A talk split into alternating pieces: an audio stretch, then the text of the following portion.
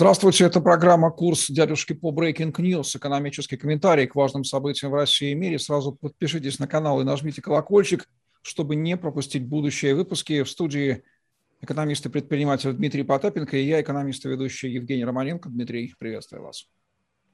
Добрый день. Строительство Северного потока-2 полностью завершено, так заявили в «Газпроме». Его планируют ввести в эксплуатацию до конца 2021 года. Протяженность Северного потока 1234 километра. Трубопровод проходит через экономические зоны и территориальные воды пяти стран – Германии, Дании, России, Финляндии и Швеции.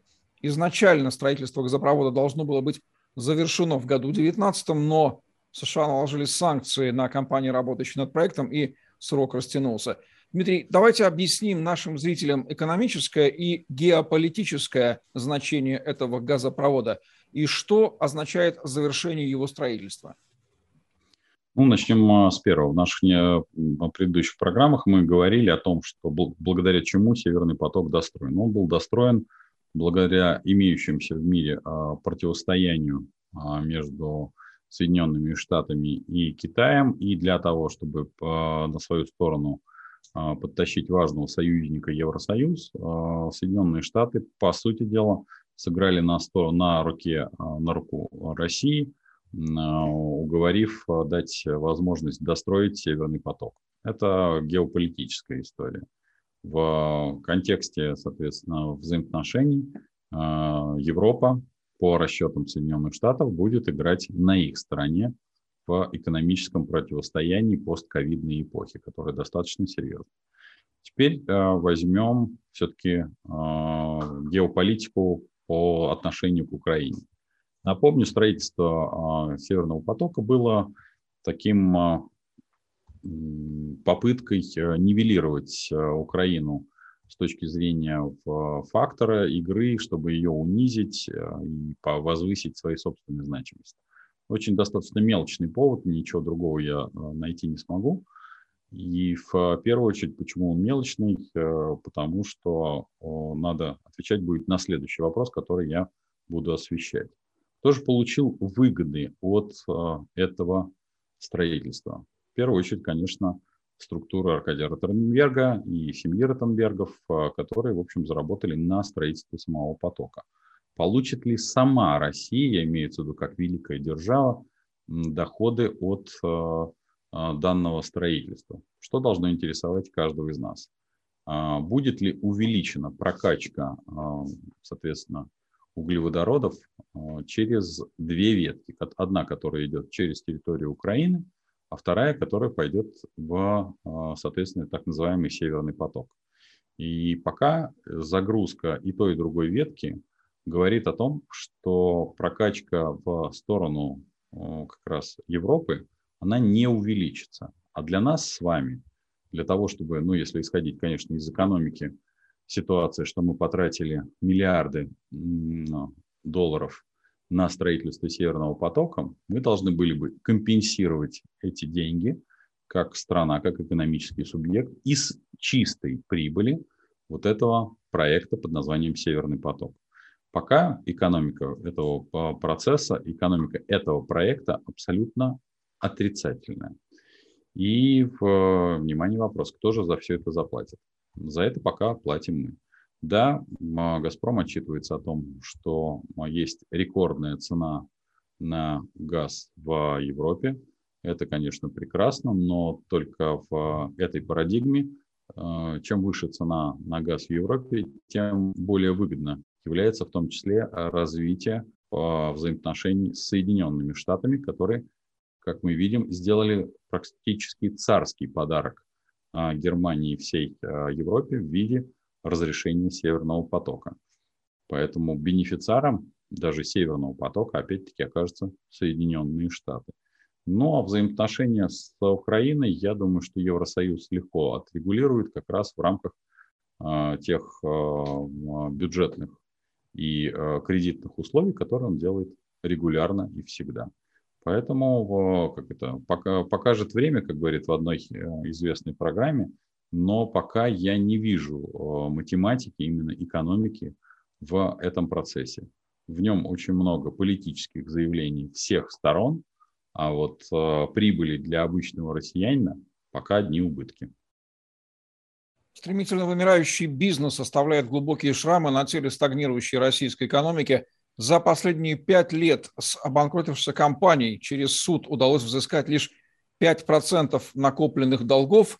В совокупности кредиторы этих банкротов потеряли 12 триллионов рублей или 10,5% пунктов ВВП, сумму равную половине федерального бюджета или полутора годовым бюджетом пенсионного фонда.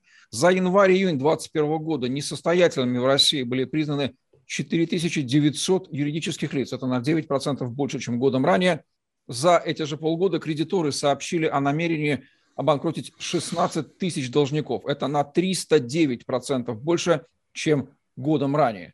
Мораторий на банкротство, действовавший до 7 января, не спас бизнес от краха, лишь отсрочил его. И в третьем-четвертом квартале можно ожидать всплеск отложенных банкротств.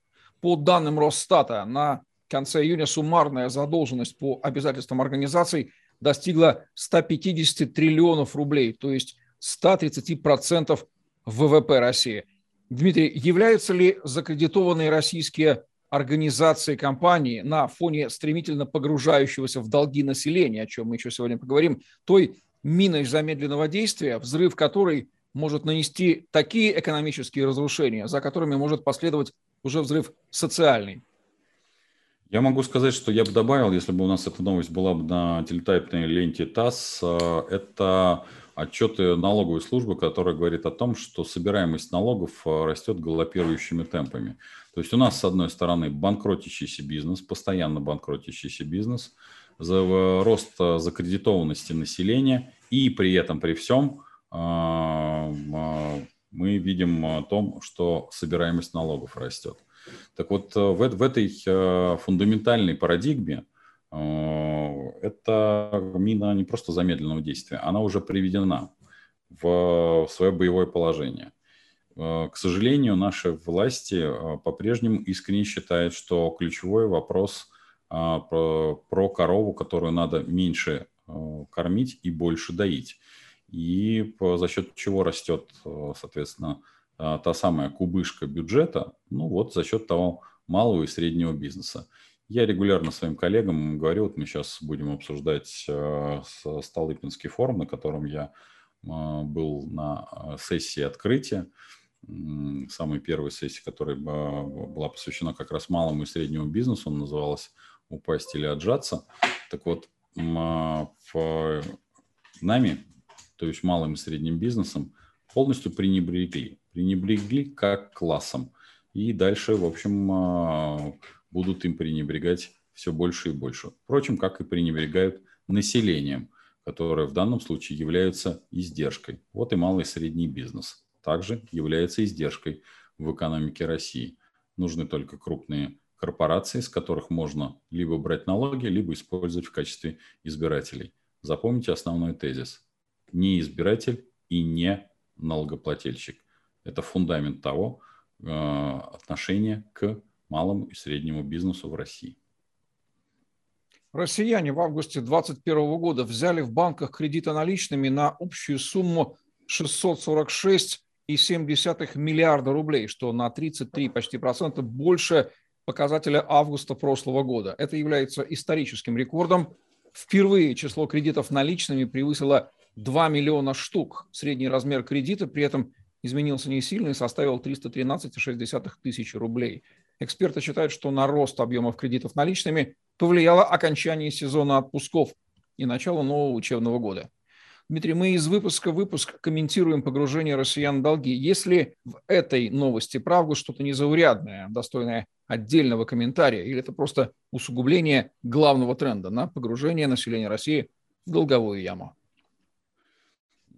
Напомню цифру, о которой говорил многие годы уже, это промежуток 23-25 триллионов, а, в который мы вошли вот в эту а, черную зону. Мы вступили в нее только недавно, в 23 триллиона, но, как вы видите, мы идем там семимильными шагами. Мы, я имею в виду россияне.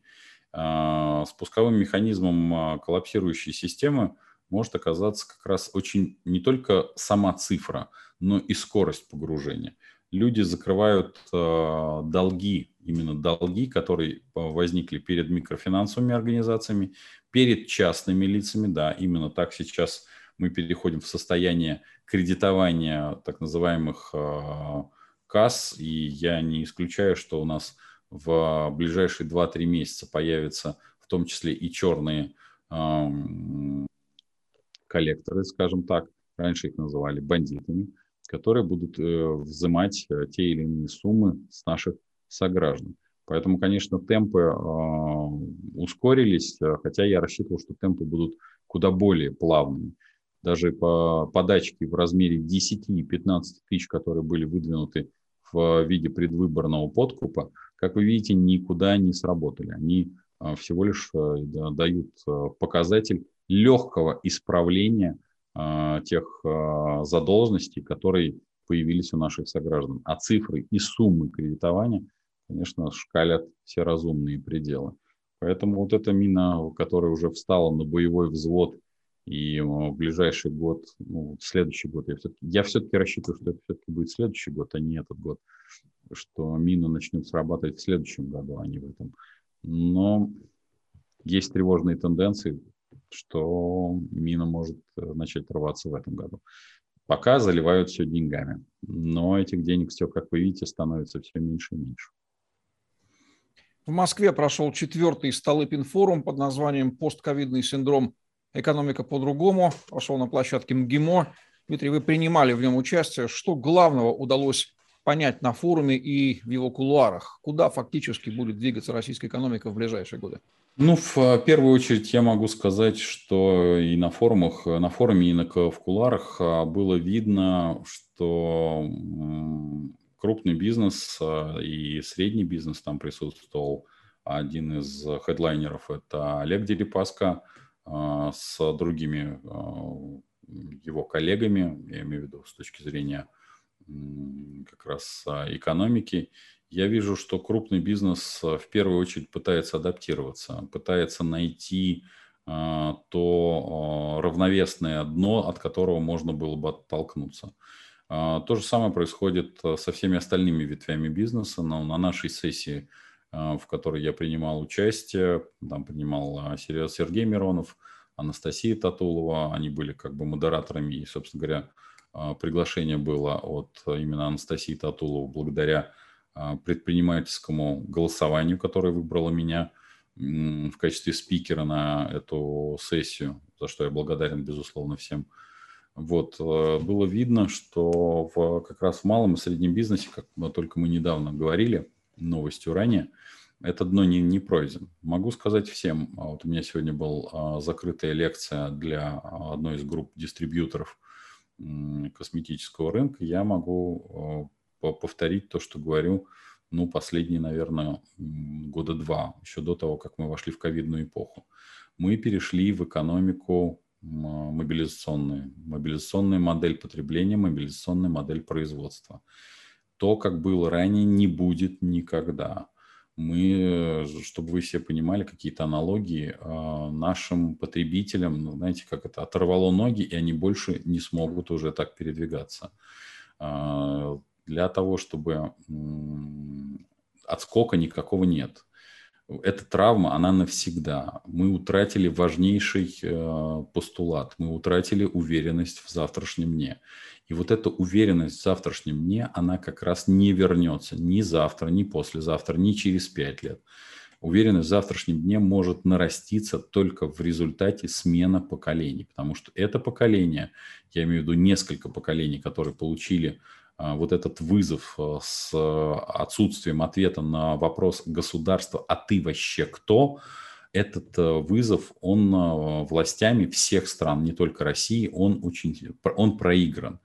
Раздутый просто фиатная система, которая просто вброшена а, огромное количество резаных а, бумаги, фантиков, которые не обеспечены трудом полностью и девальвированы. И эту систему надо медленно, но верно спускать, но квалификации ни у одного чиновника, ни одной чиновничьей структуры для того, чтобы просчитывать это многофакторную и многофункциональную модель, по функциональному в смысле функций, а, отсутствует как класс. Они каждый работает в рамках своего кресла. И вот этого междисциплинарного обсуждения, обмена опытом, а, введением в том числе и э, функций частных денег. А одна из новостей, Сальвадор официально признал криптовалюты как таковые а, платежным средством, а это важная часть мира. Вот этого анализа его нет, не было и боюсь, что не будет. Старую собаку новым трюкам не научишь. И вот то, что было на, соответственно, в кулуарах, я видел, что каждый пытается вот это дно нащупать, но а, многие находятся в, а, именно как раз в бизнесе, да и среди властителей в такой а, псевдоуверенности. Им кажется, что они понимают, что происходит, но при этом есть ощущение, что они не понимают. То есть они вот знаете, такие очень не просто неуверенные ребятишки, а, а каждый остался, знаете, как вот воздушный шарик. В, и дна нету, и до неба не долететь. Вот это основное то, что я могу сказать.